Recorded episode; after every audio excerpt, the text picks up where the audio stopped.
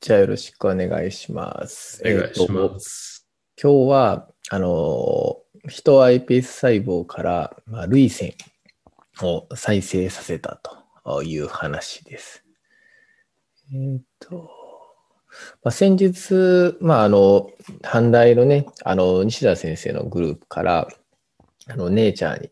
あの、まあ、出たっていうことで、まあ、知ってる人も多いとは思うんですけど、人の iPS 細胞から、まあ今までいろんなあ、まあ、細胞を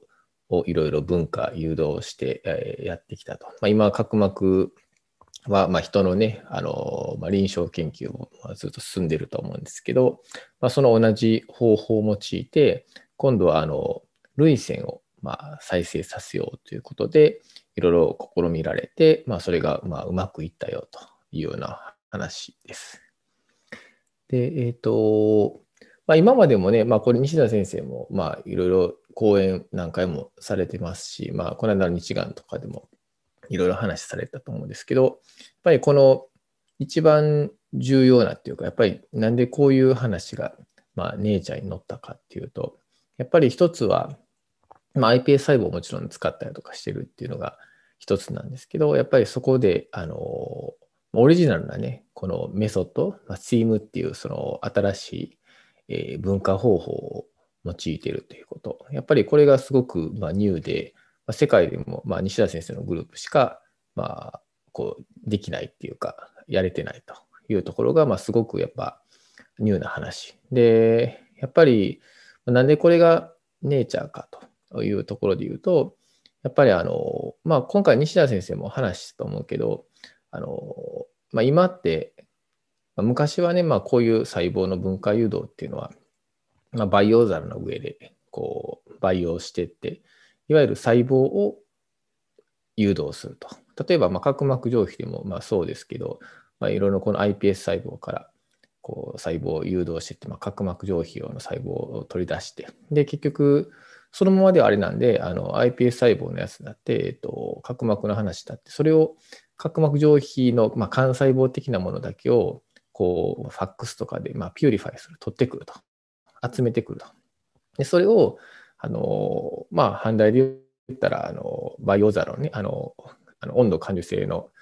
培養皿の上に巻いて、で、それでシート化して、で、それをまあ移植するというような話をして。要するに細胞のをを取ってきたと。で、二次元、だ基本的にそれはあの 2D カルチャーって言って、まあ、二次元のカルチャーっていう話になる。でもこう、今ってやっぱりそれ、まあ、いわゆる細胞を、まあ、この再生医療の分野においても細胞を誘導するっていうところから、だんだんこの組織っていうかね、立体的に、まあ、そのいわゆる組織的なものを誘導すると。まあ、いわゆるそういうのを、この、まあ、オルガノイドって言ったりとかするけど、まあ、その全部の器官、要するにその細胞だけじゃなくて、やっぱり人のいろんな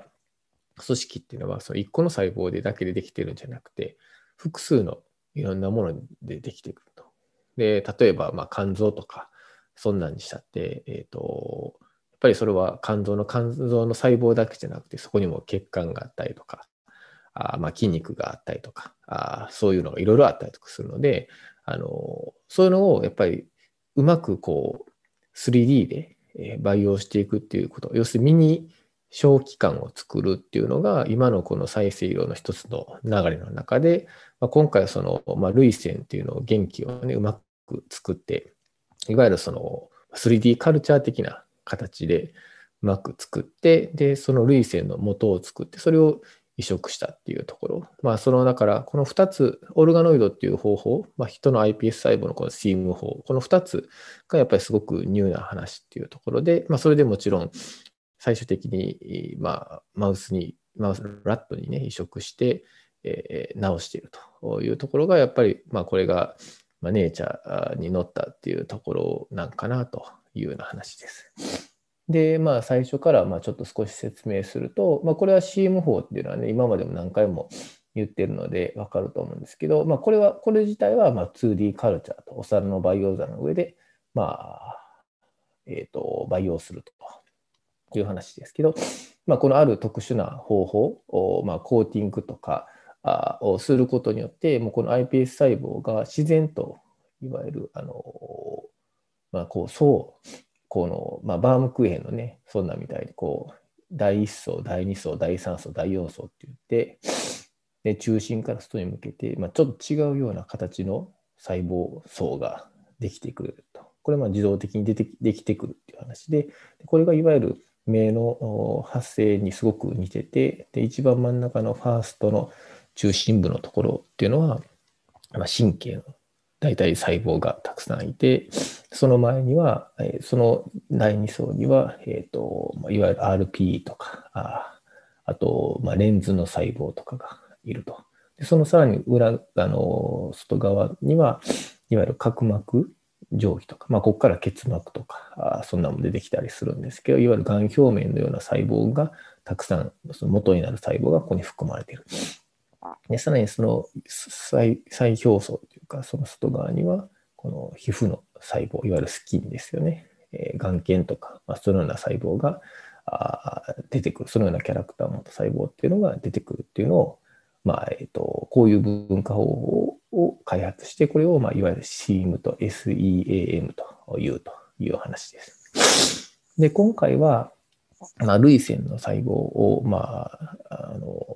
誘導するっていうことなんですけど、じゃあこれがどこら辺に、まあ、存在するかというところですけど、ここで見たらわかるように、こう第2層と第3層の間ぐらいで、まあ、第3層のラインにどうやら、えっ、ー、と、類線のような、まあ、類線細胞のような、元気のような、まあ、そういうクラスターが出てきたということを発見したと。で、どうやって見たかったら、これま免疫染色でいろんなタンパクをいつも染めたりとかしてるんですけど、ここで言ったら、例えば CD44 という、まあ、マーカーでまず注目して見てみたと。これはまあ線細胞のマーカーとかあったりするので、このいわゆる第3層って言ったら、まあ、角膜上皮とか、まあ、今までも結膜上皮、以前にもこれあの報告して、この朝弁でも紹介してましたけど、そういうまあ元になるような幹細胞のものが含まれているという中で、いわゆる上皮用の細胞やったんですけど、ここ実は CD44 のポジティブの細胞もここに含まれていると。っていうのが一部ですけど、それ分かってきたと。全部じゃないけどね、全部じゃないけど一部にちょっとあると。で、もうちょっとこの他のマーカーで見てみると、えー、例えば、えっ、ー、と、そうやね。で、3層と4層の間で見ると、このやっぱ3層の方側に、例えばパック6、ソックス9とかの細胞もあって、まあ、やっぱりこの第3層のあたりに、いわゆる、まあ、線細胞、まあ、類線にまあ注目すると、そっち側にどうやらありそうやなと。で、さらにもう少し見ていくと、なんとなくこのトゲトゲしたような形、いわゆる線細胞、類線の、こう類線ってやっぱりこの線胞組織なので、いわゆる線胞構造がありそうな形の、なんか、まあ、いわゆる類線の元気みたいなものが、ポツポツポツポツと、まあ、クラスターとしてこう出てくるということが分かったと。多分、だからこれを皿の上の中で見てるときに、なんかいわゆる角膜と結膜のような上皮細胞じゃなくて、なんか変わった細胞がいるよねっていうことを多分発見してて、これもしかして類線の元になるやつなんちゃうかなと。多分そこからいろいろ見ていったと思うんですけど、まあそれが見えてきたと。自然に勝手にこのいくつかのこの第3層のところに出てきて、それをじゃあピックアップしてみた。まあコロニー取るみたいな形でこの一部をちょっと撮ってみて、で、まあ、3D カルチャーしてみたと。違う培養皿に置いて、で、3次元培養してみると、どんどんこれが大きくなって、2週間ぐらい経つと、いわゆる、まあ、本当に、いわゆる類線の類間構造ができてるようなものが、まあ、お皿の上で出てきたと。まあ、1ヶ月ぐらいしたら出てきたということなんで、これはもしかして類線、ここから類線再生できるんじゃないかなということで、さらにもうちょっと解析をしました。で、それを、えー、見てみるために、その今の第3層のね、まあ、いろいろ上皮細胞が含まれている角膜とか結膜とかもそこにもいるんやけど、どうやってその、いわゆる涙腺の元だけを取ってくるかっていうことで、やはりやっぱりあの、ここの層には、基本的には上皮系の、がん表面の上皮系の幹細胞が含まれていると。いうことで、やっぱりその、まあ、幹細胞系じゃないと基本的に細胞って増えないので、そこで今までまあ彼らが、えーとまあ、たくさんの幹細胞マーカーっていうのを見つけてきているので、その中でこの SSEA4 とインテグリンドベータ4の方でまあファックスして、で、えー、とその両方のポジティブな細胞っていうのが、いわゆるがん表面の上皮幹細胞なんですけど、それを、えーと、巻いたりすると、出てきたと。えーと、これが、例えば、え、これ4つフィギュアがあるんですけど、例えば SSEA4、ポジティブのインテグリンベータ4、ネガティブやったら、やっぱりできてないし、両方ネガティブのどうせできないし、でこれ両方こっちの SSEA4 ポ、えー、ネガティブ、インテグリンベータ4ポジティブでもできないし、このマーカーの両方ポジティブのやつだけ初めて、えっ、ー、と、このような類線のような構造ができてくるっていうことで、この SSEA4、インテグリンベータ4っていう、まあ、マーカーの、まあ、幹細胞集団が類線元気の、まあ、いわゆる類線の元になっている、えーまあ、幹細胞集団やということが分かったと。で、あとはこれをまどういう方法でうまく培養できるかっていうところで、もちろんいろんなま添加剤を入れて誘導していくんですね。やっぱりその細胞の培養するにあたっては、やっぱりそれがうまくそれっぽくなるためにはいろんな刺激を加えなあかんと。まあ普通人間の発生やったら、その中でたくさんのいろんな刺激とかシグナルが入って、まあ、例えば角膜やったら角膜、結膜やったら結膜とかっていうふうにして、同じ幹細胞ぐらいからま誘導されていくので、まあ、やっぱその発生に模倣した刺激をお皿の上でうまく与えていかないとあかんと。で、その中でまあいろんな刺激剤をこう、まあ、彼らの今までの実験の中で、大体こういうものがいいんじゃないかなと。まあ、こういうところで EGF とか KGF とか FGF10 とか BMP7 とか、大体こう言われてるやつって結構似たようなものやったりするので、まあ、それをいくつか組み合わせすると、まあ、あの EGF と、まあ、いわゆるロックインヒビターですね。これをこの幹細胞の集団でから取り出した細胞にうまくかけて、まあ、しばらく培養すると、まあ、うまく、まあ、類線用の細胞ができてくる、再現性高くできてくるということが分かってきたと。じゃあ、これがほんまに形はなんか類線用のもの、類管のような構造とかができてるので、それっぽいなと。三次元的にもまあできてきるなという感じなんですけど、もうちょっとそれがほんまにそうかっていうのを、まあ、免疫染色で見てみると、例えばアクアポリン5ね、これすごい類線においてはすごく重要で、そのポンプの意味でもこれ大事なんですけど、まあ、それがちゃんと発現してるし、まあ、転写因子である SOX9 とかもちゃんと発現してる。で、潜望構造においても、これが表層に、類性の表層にこうやってちゃんとできているので、まあ、いわゆる、あの、腺房細胞、表層にこうやってあるので、それがちゃんと陽性になっているということで、えー、まあ、これ3次元構造でオルガノイドを作られてるんやけど、そのタンパクの localization もちゃんと外側に発現するものは外側に発現して、内側で発現してるものは内側で発現してっていうような形で、まあ、そのオリエンテーションにおいてもちゃんとうまくできているということが分かったと。で、あとはこれが本当に類線の細胞かどうかっていうのを、こう、ファンクションで見てみたと。で当然、類線の細胞って、まあ、その、水を作ってね、水を出すと。いう話なんで、そういう機能があるかどうかっていう、いわゆる防潤圧性っていうのがあるみたいで、このフォルスコリンっていう、まあ、薬物を使って、まあ、本当にその防潤したりとかする、まあ、そういう能力があるかどうか、いわゆる類線的な機能があるかどうかっていうのを調べると、まあ、ディムソって書いてるのが、いわゆるまあコントロールね。で、こういうフォスコリンとか、こういう試薬って大概ディムソに溶かしたりとかするので、いわゆる基質だけをまずかけると。とりあえずそれは何も起こらないと。でそれに対して薬物をかける。で薬物かけるのもやっぱり基本的に一つの濃度だけやったら、それが本当に効いてるかどうか分からへんので、濃度依存的にやっぱり増えていくかどうかっていうのを見る必要があるので、大概まあ一つじゃなくて二つ、三つぐらいの濃度で、違う濃度でこう振りかけたりするんですけど、今回5マイクロモーラー、10マイクロモーラーって言って、ちょっと違う濃度でかけると、まあ、やっぱりあの4時間後ぐらいからだんだんこう防潤してきて、16時間ぐらいとは相当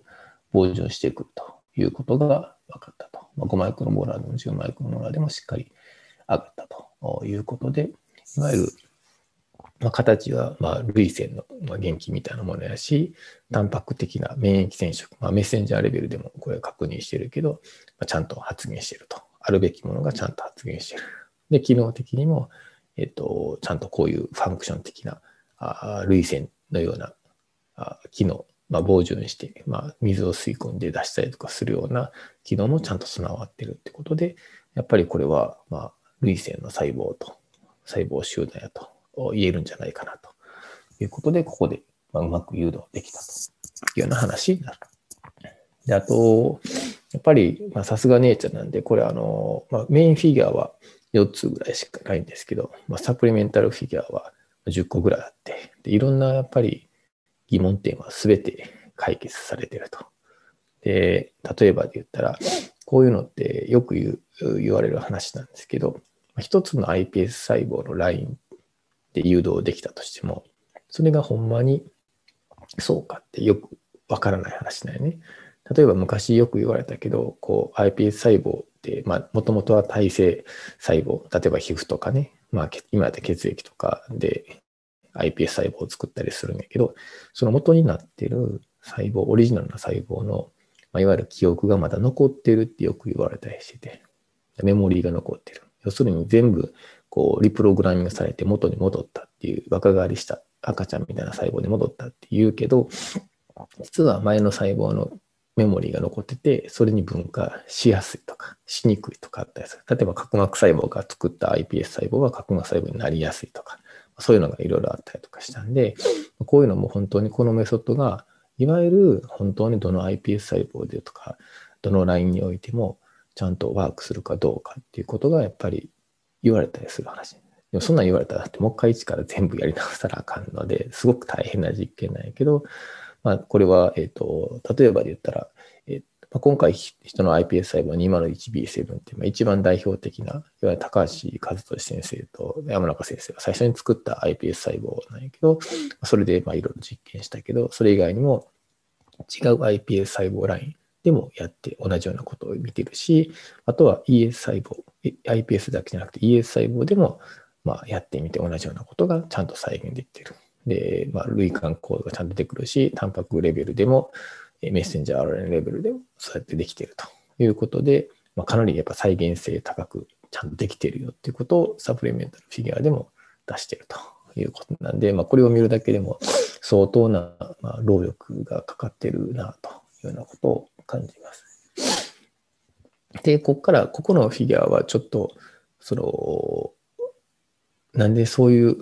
まあ、類線近畿ができてくるかっていう、もうちょっとその深くそこに迫った、まあちょっとサイエンス的なところで面白いところなんですけど、えっと、さっき、まあその第3層の CM の第3層のところに、まあ、類線の類間構造みたいなクラスターができてくるっていう話でして、で、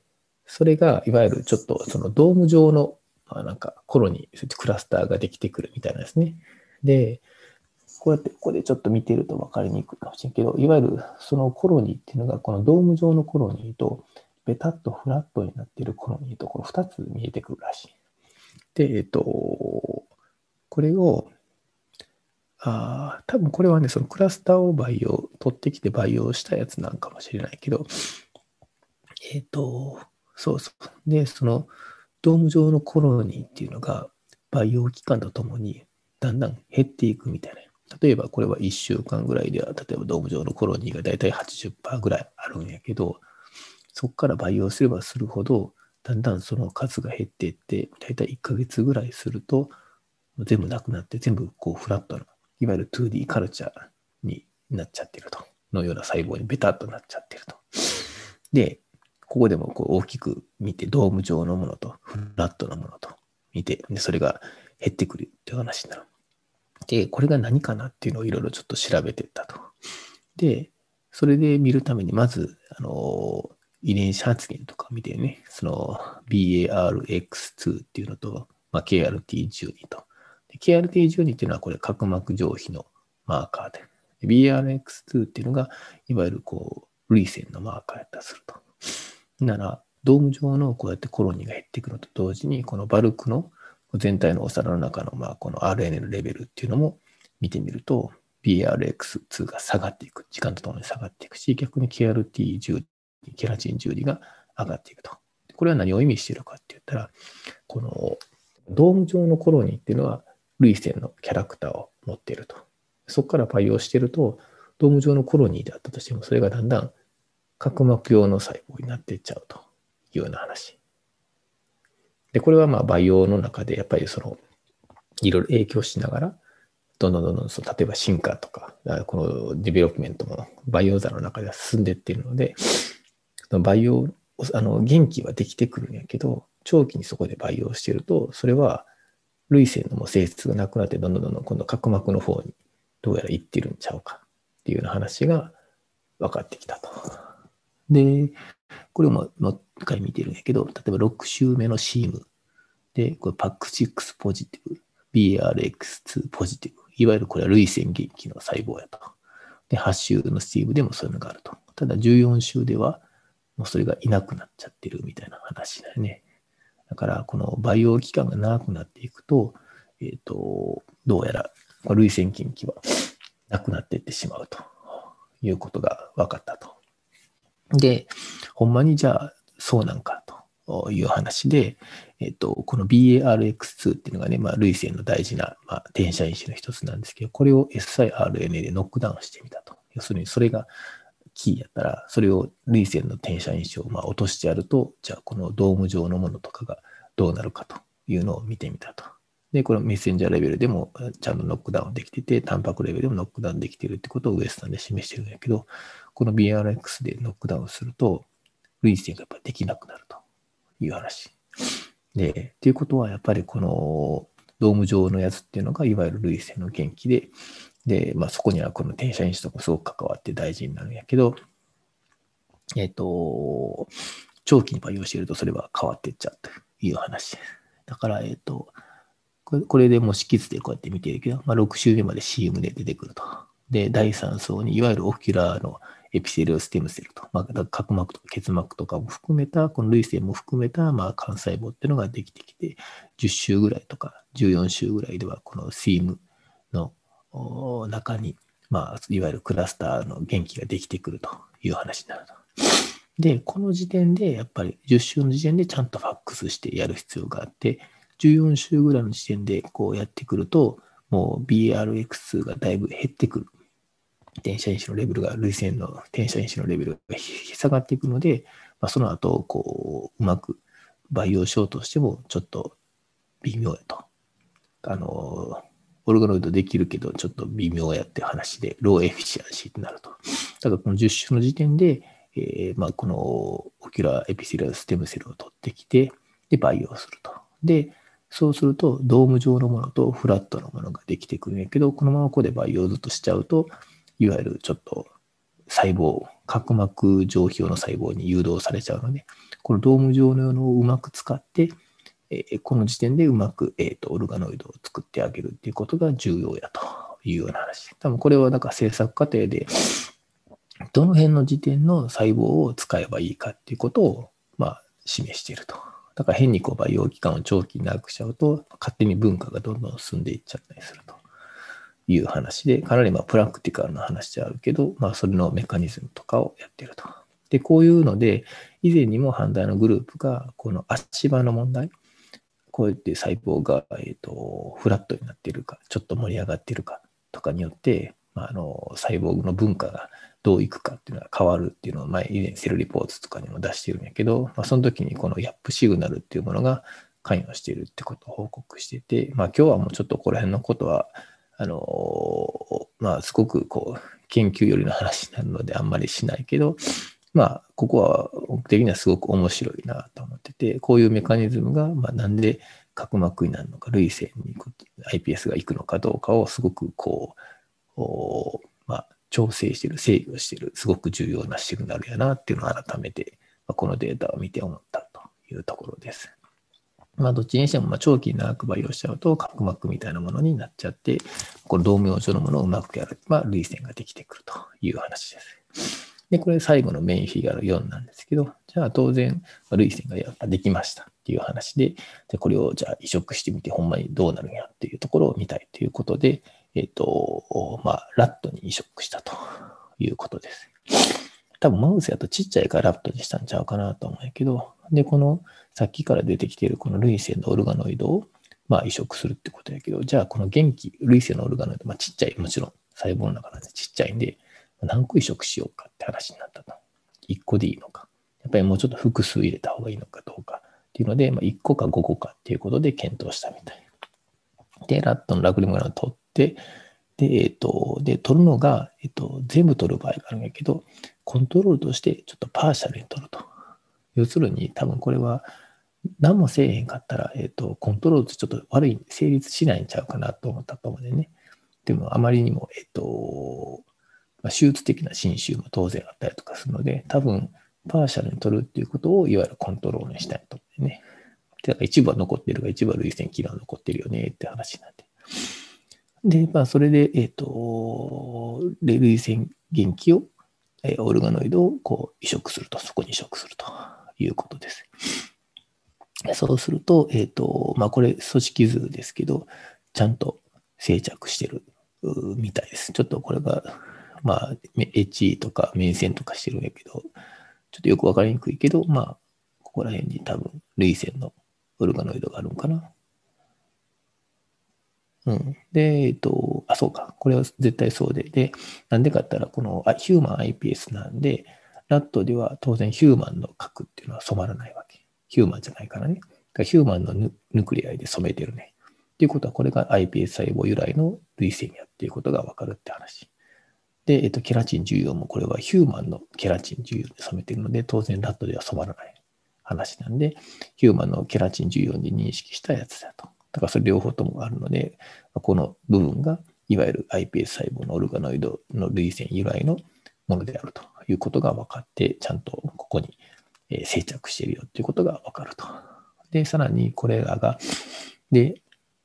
オルガノイドの時はなんかこの戦艦構造でうまくまだその時はできてなかったんやけど、えっ、ー、と、実際、え、組織、組織っていうかラットに移植すると、まあ、本当に潜望構造、アシナルセルがちゃんとできていると。形的にもしっかりできてて、いわゆる類線のこの構造をしっかり保ってるっていうのが、まあ、形的にもそうやし、免疫染色的に見ても様々ないろんなあアクアプリン5とか CD44 とか、すべてちゃんと染まってるよねっていう話なので、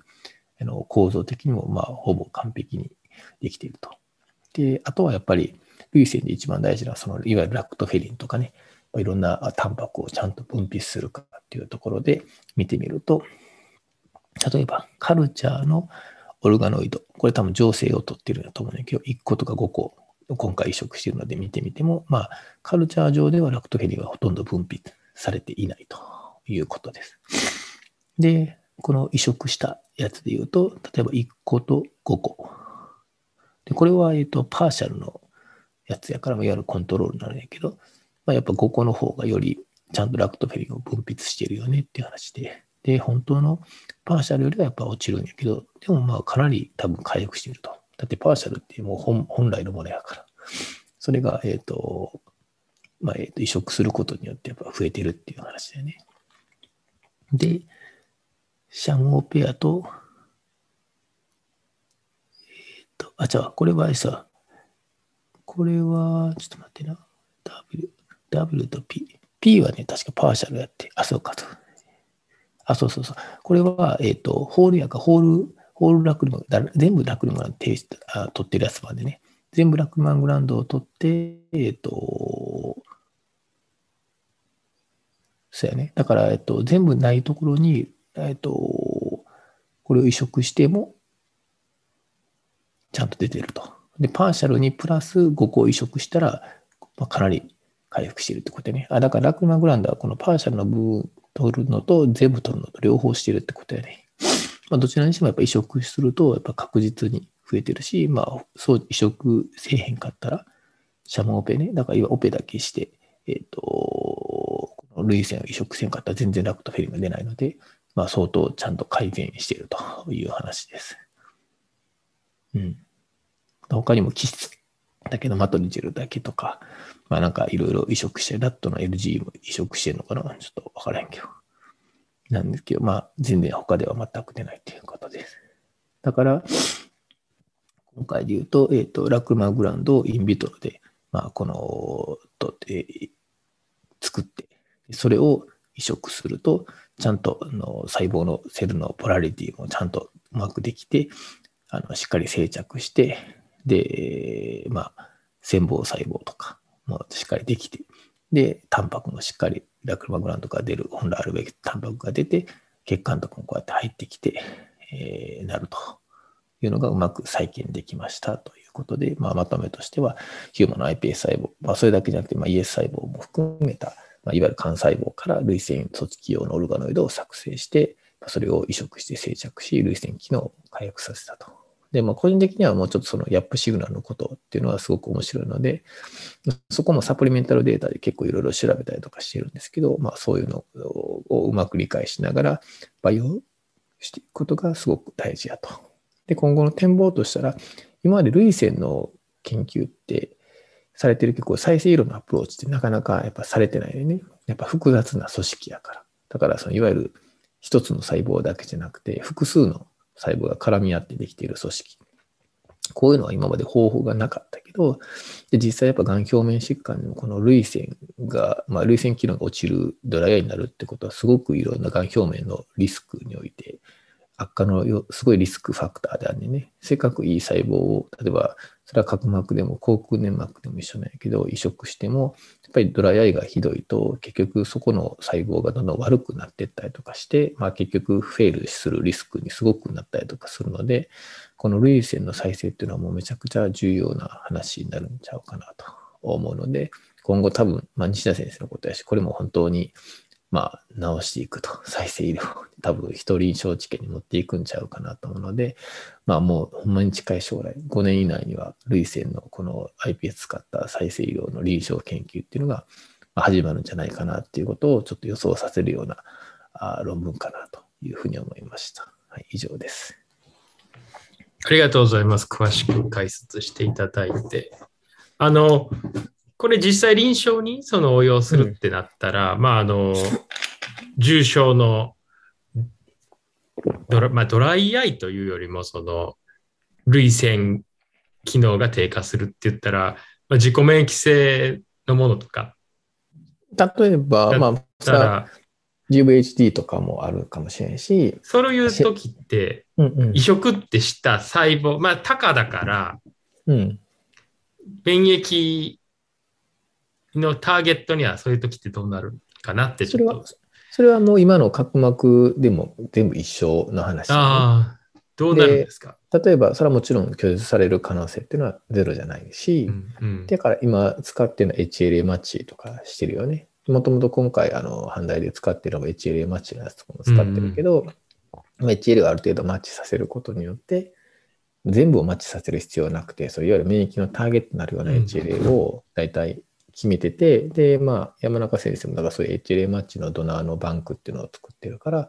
まあ、あなたの、例えば HLA はこういうタイプですってなったら、それに合う iPS 細胞をやれば、例えば、それはアローであっても、同種じゃなくて他人のやつやったとしても、あのー、ちゃんと拒絶反応が極めて少なくできると。いうような話なんで、うん、そういうようなことを今試みてやってる。そうしないと、だって自分のものでやったらすごく自分のものしか使えへんので、うん、それだけですごく時間がかかる、数ヶ月かかるから、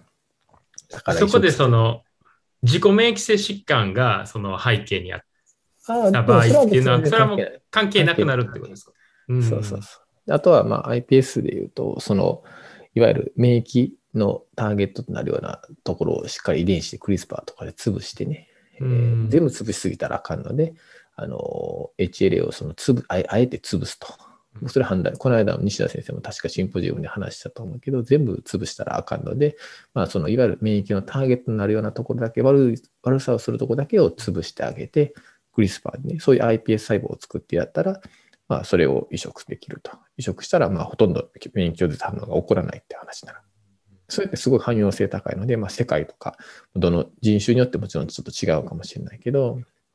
あの、まあ言ったら、あ誰でもいいんやったら、まあ、すごく応用範囲が高いし、まあ、産業的にも成り立つ可能性もある違うかなと。だから、ターゲットと疾患は、だから GVHD とかでもいいし、まあ、シェーグレンとかはそこまで多分せえへんかもしれんけど、それよっぽどじゃないとせえへんから、まずは多分、多分やっぱ SGS とか、あの、そういう疾患から GVHD とか、うん、まあそういうのちゃうかなと。多分海外的に言ったら SGS か GVHD、もともと GVHD ってやっぱドライアイの中で、まあ、海外的に言ったらすごく、えー、ドライアイを起こす難治疾患っていうような捉え方をさせてしてるので、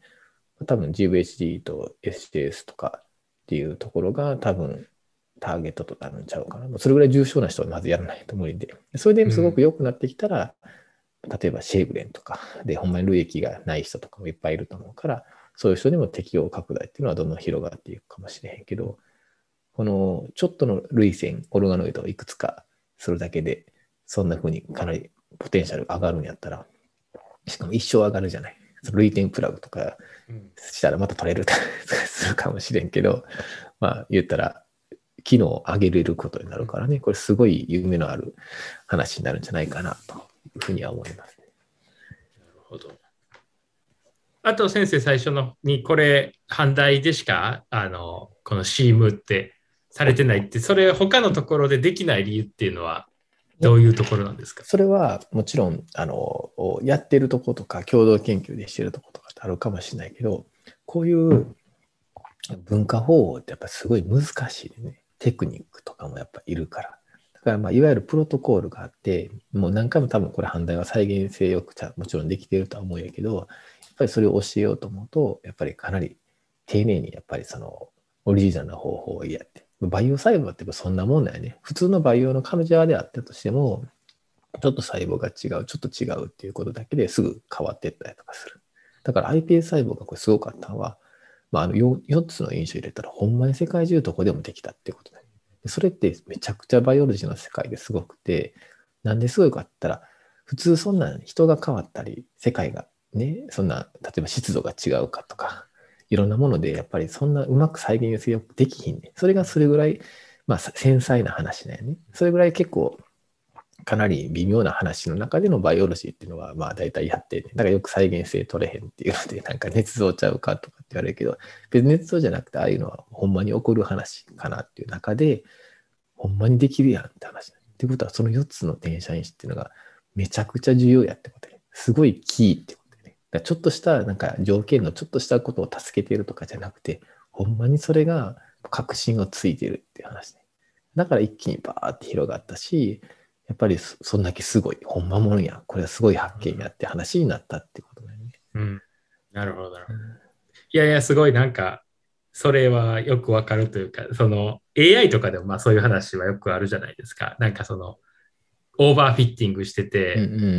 この自分のところのデータセットやったらすごいパフォーマンスだけど、うん、まあちょっと外れたら全然できないバリデーション必要やね、だから、ね、うん。だからそれぐらい、でもこれはできてるけど、でもすごい工程も難しいし、その、パッと、なんか、うちも作りましたよ、みたいな感じで、こう、スイムにならないってことなんですかね。その、そうかも条件通りでも、実は書ききれないいろんなものがあるっていうふうあるかもしれない。だからやっぱり、まあ、それぐらいまあ難しいっていうのは当たり前の話なんで、だから、僕特にこう培養方法っていうのはね、難しいからなんで、うん、繊細やしね、どうやって取っていくかとかもいろいろあるし、うん、ファックスの技術もそうやしとかなんで、でもやっぱりこれを使ってやってるところが多分いっぱい試みられてるとは思う。うん、だってこれでうまく網膜とかもできるかもしれん、もっと。とかそう、同じ発想ですよね。その部分のここから取ってきたらっていう話で。あとは、まあ、網膜に関してはすでにもやっぱ iPSRP とか、ね、視細胞とかしても、まあ、高橋研とか、利権を中心としていろいろ出しているので、うん、で、iPS 細胞で独自の、まあ、その RP の話とかっていうのはもう世界中でいろいろもうすでにやられているから、うんうん、わざわざこの CM 法を使って分割させるっていうことは、すでに考えないかもしれない。網膜の世界でおいて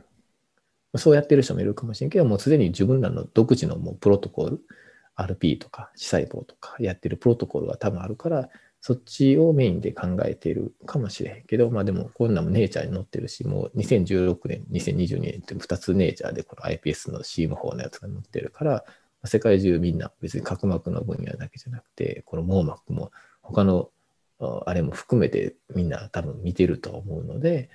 まあ当然、あの、試みてる人は世界中にたくさんいるんちゃうかなというふうには思う。あと、この CM とか、こういうことって他の全身ではどれぐらいされてるもんですか？この CM 法自体は別にない。これはあくまで目だけ目の発生を模倣したやつ。だから目のすべての細胞がこれで作れるっていうふうには、まあ想定されてるし、その可能性は十分あるんちゃうかな。うんだって今回西田先生はいつも今まで第3層の細胞しかやってないよね。第3層の細胞から角膜上皮誘導しました。結膜上皮誘導しました。今回涙腺誘導しました話なんで、そのうち今度は水晶体とか、あのレチナとかいろいろやっていくんちゃうかなと思うし、多分そういうのも当然考えてるとは思うんやけど、うん、でも他のやつでも、まあ、基本的にこのこういう考えってやっぱあの今の流れは西田先生も今回シンポジウムにも言ったけど、あのまあ、3D カルチャー、オルガノイドね、今回みたいな話、いわゆるその細胞そのもの1個だけじゃなくて、組織をま誘導していく、再生させていくっていうのが今のトレンドというか流れっていうところなので、まあ、こういう方法、一つ、もしかしたら違う形で、えー応用されたりとかしている可能性はあるかなと。これにヒントを得て、この培養方法にヒントを得てやっている部分はあるかもしれないね。なるほど。いや、ありがとうございます。興味深いやつだったんで。はい。はい。なんかね、はい。どうも。